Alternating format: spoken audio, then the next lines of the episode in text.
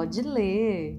Esse é o podcast do Programa de Aprendizagem Criativa Caminhos da Autoria. Muito prazer, eu sou Cris Reis e eu adoro ler para você. Nós estamos lendo o livro O Caminho do Artista, um livro considerado a Bíblia da Criatividade da autora Júlia Cameron. Essa é a semana 7 recuperando o senso de conexão. Esta semana vamos nos voltar para a prática das atitudes corretas a fim de estimular a criatividade. A ênfase é nas suas habilidades receptivas e também nas ativas. Os relatos, exercícios e tarefas visam a explorar suas áreas de interesse criativo genuíno à medida que você entra em contato com seus sonhos pessoais. Escutar. A habilidade de escutar é algo que estamos aperfeiçoando com o uso das páginas matinais e dos encontros com o artista. As páginas nos treinam a ouvir o que o sensor não nos permitia escutar. Os encontros com o artista nos ajudam a detectar, detectar a voz da inspiração. Embora as duas atividades pareçam ser desvinculadas do ato de fazer arte em si, elas são fundamentais para o processo criativo. A arte não é apenas encontrar uma ideia nas nuvens, é o oposto. É trazer algo para o chão. As direções são importantes aqui. Se estamos tentando buscar a ideia lá no alto, nós nos esgarçamos para atingir algo que está além do nosso alcance, lá na estratosfera onde vive a arte superior. Quando trazemos a ideia para o chão, não há esforço exagerado. Não estamos fazendo, estamos recebendo. Alguém ou alguma coisa está em ação em vez de tentar alcançar invenções, estamos engajados em escutar. Quando um ator está presente no momento, ele está engajado em escutar a próxima coisa certa para o seu personagem. Quando um pintor está pintando, ele pode começar com um plano, mas esse plano pode se render ao plano da própria pintura. Isso é muitas vezes expressado pela frase: o pincel é que está me guiando. Na dança, em composição, em escultura, a experiência é a mesma. Somos mais o intermediário do que o criador do que expressamos. A arte é um ato de se sintonizar e jogar o balde dentro do poço. É como se todas as histórias, pinturas, músicas e atuações no mundo vivessem ali pertinho, sob a superfície da nossa consciência normal. Como um rio subterrâneo, elas fluem por nós como uma correnteza de ideias da qual podemos beber. Como artistas, nós descemos até essa correnteza. Escutamos o que está lá embaixo e agimos. É mais uma questão de anotar um ditado do que qualquer coisa mais sofisticada relacionada à arte. Um amigo meu é um diretor de cinema espetacular, conhecido por seus planejamentos meticulosos. Mesmo assim, frequentemente ele filma da forma mais brilhante quando está improvisando, escolhendo com rapidez os enquadramentos que lhe ocorrem à medida que faz o seu trabalho. Esses momentos de clara inspiração exigem a nossa fé para segui-los. Podemos praticar pequenos saltos no escuro diariamente nas páginas matinais e nos encontros com o artista. Podemos aprender não apenas a ouvir, mas também a escutar com precisão cada vez maior aquela voz inspirada e intuitiva que diz: faça isso, tente isso, diga isso. A maioria dos escritores já teve a experiência de produzir um poema ou mesmo parágrafos inteiros que lhes chegam prontos. Consideramos esses achados como pequenos milagres. O que deixamos de perceber é que isso é de fato a norma. Nós somos mais um instrumento do que autores de nosso trabalho. Atribuem a Michelangelo a afirmação de que ele libertou Davi do bloco de mármore onde o encontrara. A pintura tem vida própria. Tento trazê-la à vista, disse Jackson Pollock. Quando dou aulas de roteiro de cinema, lembro a meus alunos que o filme deles já existe em sua totalidade. Seu trabalho é só escutá-lo, observá-lo na mente, para então colocá-lo no papel. O mesmo pode ser dito sobre toda forma de arte. Se pinturas e esculturas esperam por nós, então sonatas, livros, peças e poemas também nos aguardam. Nosso trabalho é simplesmente trazê-los ao mundo. Para isso, jogamos o baldinho no nosso poço. Algumas pessoas acham mais fácil imaginar o fluxo de inspiração como ondas de rádio de todos os tipos transmitidas o tempo inteiro. Com a prática, aprendemos a escutar a frequência desejada sempre que precisamos. Nós nos sintonizamos na frequência que quisermos. Como pais, aprendemos a reconhecer a voz do nosso filho artístico, que geramos em nossa mente naquele momento, em meio às vozes de outras crianças.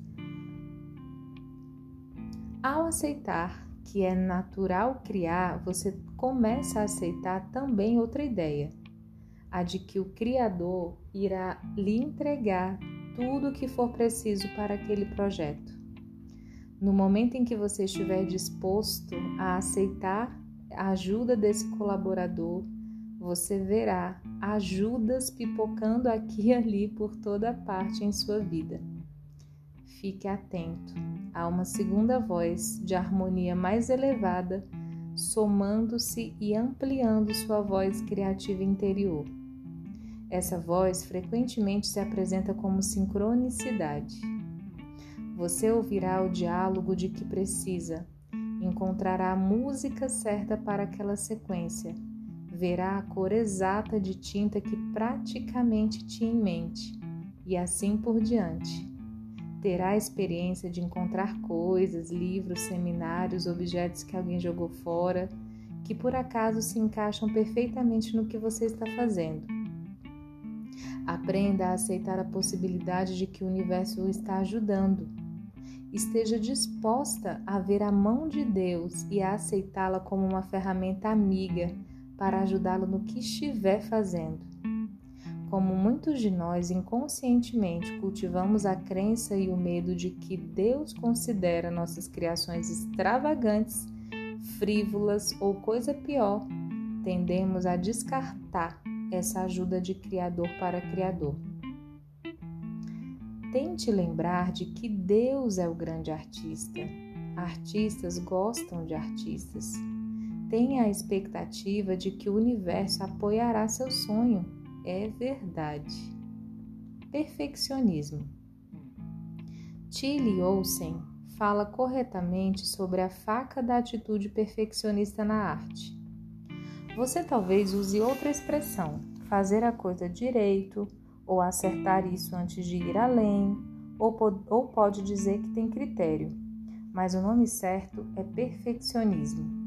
O perfeccionismo não tem nada a ver com fazer as coisas direito não tem nada a ver com resolver o assunto, nada a ver com critério e exigência.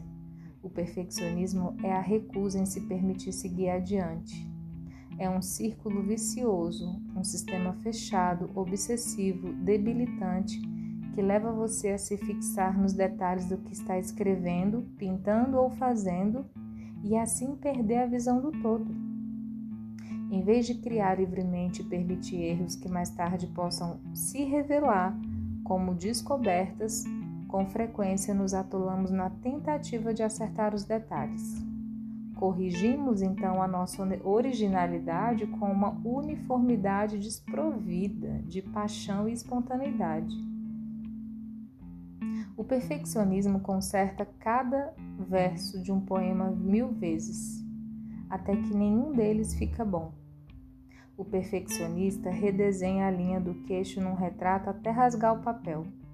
O perfeccionista escreve tantas versões da cena 1 que nunca chega ao final da peça. O perfeccionista escreve, pinta, cria com o olho no público, em vez de curtir o processo. Ele fica ali, constantemente avaliando a qualidade dos resultados. Perfeccionista se casou com o lado lógico do cérebro. O crítico reina supremo no lar do perfeccionista. Um trecho de prosa descritiva brilhante recebe críticas meticulosas. Hum, e essa vírgula? É assim mesmo que se soletra? Para o perfeccionista não há rascunhos ou esboços. Cada versão deve ser final, perfeita, definitiva. No meio de um projeto, o perfeccionista decide relê-lo desde o início de novo para repensar o esquema, ver para onde está indo e para onde vai. Para lugar nenhum, bem depressa. O perfeccionista nunca está satisfeito, nunca diz: Hum, isso é muito bom, vou continuar por aí. Para o perfeccionista, sempre dá para melhorar. Ele chama isso de humildade. Na verdade, é seu ego é o orgulho que nos faz querer escrever um roteiro perfeito, pintar uma pintura perfeita, apresentar um monólogo perfeito diante do diretor. Perfeccionismo não é uma busca pelo melhor, é uma busca pelo pior em nós mesmos. A parte que nos diz que nada queremos fazer será bom bastante e que devemos tentar mais uma vez. Não não devemos. Uma pintura nunca está acabada, ela simplesmente para em lugares interessantes, diz Paul Gardner. Um livro nunca está terminado, mas em determinado momento o autor para de escrevê-lo e segue com outros projetos. Um filme nunca estará perfeitamente editado, mas chega a hora de parar e deixá-lo como está. Essa é uma parte normal da criatividade, deixar como está. Fazemos sempre o melhor possível à luz do que temos naquele momento. Risco. Pergunta: O que eu faria se não precisasse executar isso com perfeição? Resposta: Muito mais do que estou fazendo no momento. Todo mundo já ouviu a frase: Uma vida sem reflexão não merece ser vivida. Mas considere também que não vale a pena refletir sobre uma vida não vivida. O sucesso de uma recuperação criativa depende de nossa capacidade de deixar o plano das ideias e de partir para a ação. Isso nos leva direto ao risco. A maioria de nós tem prática em evitar riscos. Somos especuladores hábeis sobre a dor provável de se expor. Viver é uma forma de não ter certeza, mas de não saber o que vem depois e nem como. Vou fazer papel de idiota, dizemos. Enquanto nos vem à cabeça imagens de nossa primeira aula de teatro, do primeiro conto capenga, os desenhos terríveis. Parte do jogo aqui é comparar os mestres da arte no auge de suas carreiras com os nossos trabalhos de iniciante. Não comparamos nossos filmes de estudantes com os de Jorge Lucas quando ele ainda estava na escola. Em vez disso, nós os comparamos com Guerra nas Estrelas. Negamos o fato de que, a fim de fazer algo bom, é preciso estar disposto a fazer mal. Em vez disso, optamos por estabelecer nossos limites para o ponto em que temos certeza do sucesso. Vivendo dentro desses limites, podemos nos sentir sufocados, desesperados, entediados, mas nos sentimos seguros. E a segurança é uma ilusão muito cara. Para correr riscos, precisamos abandonar o que considerávamos como limites aceitáveis. Nada de dizer, ah, não posso porque porque sou muito velho, porque não tenho dinheiro, porque sou tímido, porque sou orgulhoso, não posso porque sou reativo, não posso porque sou medroso. Não. Em geral, quando dizemos que não podemos fazer algo, o que queremos dizer é que não iremos fazer aquilo a menos que tenhamos a garantia de que haverá perfeição total. Os artistas profissionais sabem que essa postura é tolice. Há uma piada comum entre os diretores de cinema. Ah, claro, eu sempre sei exatamente como devo dirigir o filme depois que terminei. Como artistas bloqueados, temos uma expectativa irreal demandando sucesso a nós mesmos e o reconhecimento dele pelos outros. Com essa exigência silenciosa, muitas coisas maravilhosas permanecem fora da nossa esfera de possibilidades. Como atores, tendemos a deixar que os outros nos rotulem para interpretar sempre o mesmo tipo de personagem em vez de expandir nossa carreira para uma variedade de papéis. Como cantores, permanecemos comprometidos com o mesmo tipo de material que achamos seguro. Como compositores, tentamos repetir as fórmulas de sucesso. Dessa maneira, artistas que não aparentam estar bloqueados para os outros continuam se sentindo bloqueados interiormente, incapazes de assumir o risco de se dirigir a um território artístico novo e mais gratificante. Uma vez dispostos a aceitar que qualquer coisa que vale a pena, qualquer coisa que vale a pena fazer pode também valer a pena, mesmo que a façamos mal, nossas opções aumentam muito. Se eu não tiver que fazer isso perfeitamente, eu tentaria o quê? Tem uma lista de coisas. Será que eu tentaria fazer uma comédia stand-up? Aprender alemão? Fazer balé aquático, usar batom vermelho, ler minhas poesias em público, fazer um curso de pintura em aquarela, o que eu tentaria se eu não tivesse que fazer isso perfeitamente? No filme Touro Indomável, de 1980, o irmão e empresário do, do boxeador Jake LaMotta explica para o lutador por que ele deveria perder um pouco de peso e lutar contra um adversário desconhecido. Depois de longas e complicadas ponderações que deixam Lamota com totalmente confuso, ele conclui: Então faça isso. Se você ganhar, ganhou. Se perder, também ganhou. É sempre assim quando assumimos riscos. Em outras palavras, frequentemente vale a pena assumir um risco pela simples razão de assumi-lo. Nós nos sentimos mais vivos ao expandir nossa autodefinição e é exatamente o que o risco faz. Escolher um desafio e vencê-lo cria uma sensação de maior poder pessoal que se torna a base para o sucesso em desafios futuros. Partindo desse ponto de vista, correr uma maratona aumenta sua chance de escrever uma peça de teatro inteira. Escrever uma peça completa lhe dá mais força para completar uma maratona. Complete a seguinte frase: Se eu não tivesse que fazer isso perfeitamente, eu tentaria fazer inveja. A inveja, já ouvi muitas vezes, é uma emoção humana normal. Quando escuto isso, penso: hum, talvez a sua inveja, não a minha. Minha inveja ruge dentro da cabeça, aperta o peito, manuseia a parede interna do meu estômago com mãos frias enquanto procura o melhor ponto para apertá-lo. Por muito tempo considerei minha inveja como minha maior fraqueza. Só recentemente comecei a percebê-la como uma amiga que não diz meias verdades. A inveja é um mapa. O mapa de cada um é diferente. Cada um de nós provavelmente se surpreenderia com as coisas que descobriria sozinho. Eu, por exemplo, nunca me senti devorada pela vida, devorada viva pelo ressentimento diante do sucesso de outras mulheres romancistas. Mas tenho um interesse doentio pelos sucessos e desventuras das dramaturgas eu era a crítica mais severa delas até escrever minha primeira peça. A partir daquele ato, minha inveja desapareceu, sendo substituída por um sentimento de camaradagem.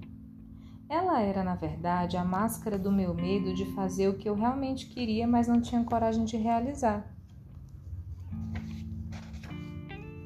A inveja é sempre uma máscara para o medo.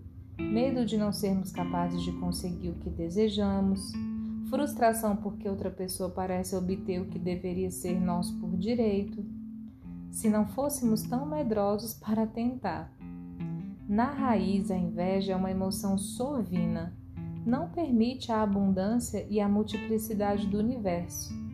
A inveja nos diz que há lugar apenas para um, um poeta, um pintor, um seja o que for que você sonhe ser. A verdade revelada pela ação de seguir nossos sonhos é que há espaço para todos, mas a inveja produz uma visão estreita. Restringe nossa habilidade de ver as coisas em perspectiva, compromete a nossa capacidade de enxergar outras opções. A maior mentira que ela nos diz é, é a de que não temos escolha, a não ser senti-la. Perversamente, a inveja nos priva da vontade de agir quando a ação é a chave para a liberdade. O mapa da inveja, um exercício. O seu mapa da inveja terá três colunas.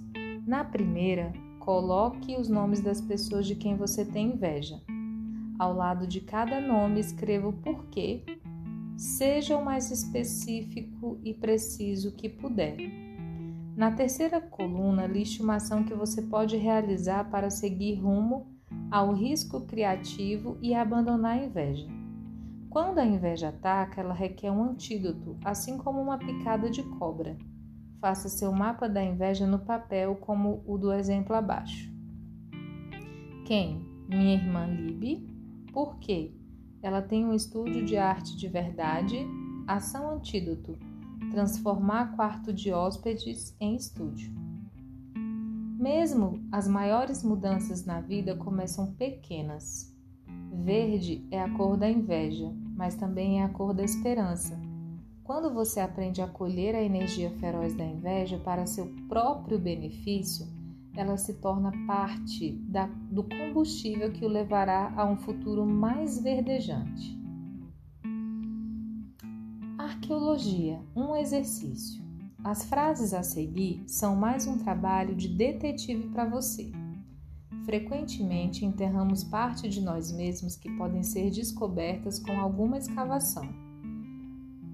Suas respostas não só irão lhe dizer o que você deixou de fazer no passado, como também o que você poderia estar fazendo agora para dar conforto e coragem à sua criança artista. Não é tarde demais, não importa o que seu ego lhe diga. Quando criança, eu perdi a chance de. E aí segue completando as frases.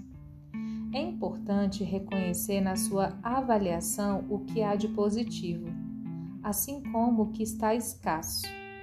Aproveite o que você tem de positivo para acrescentar ao seu presente.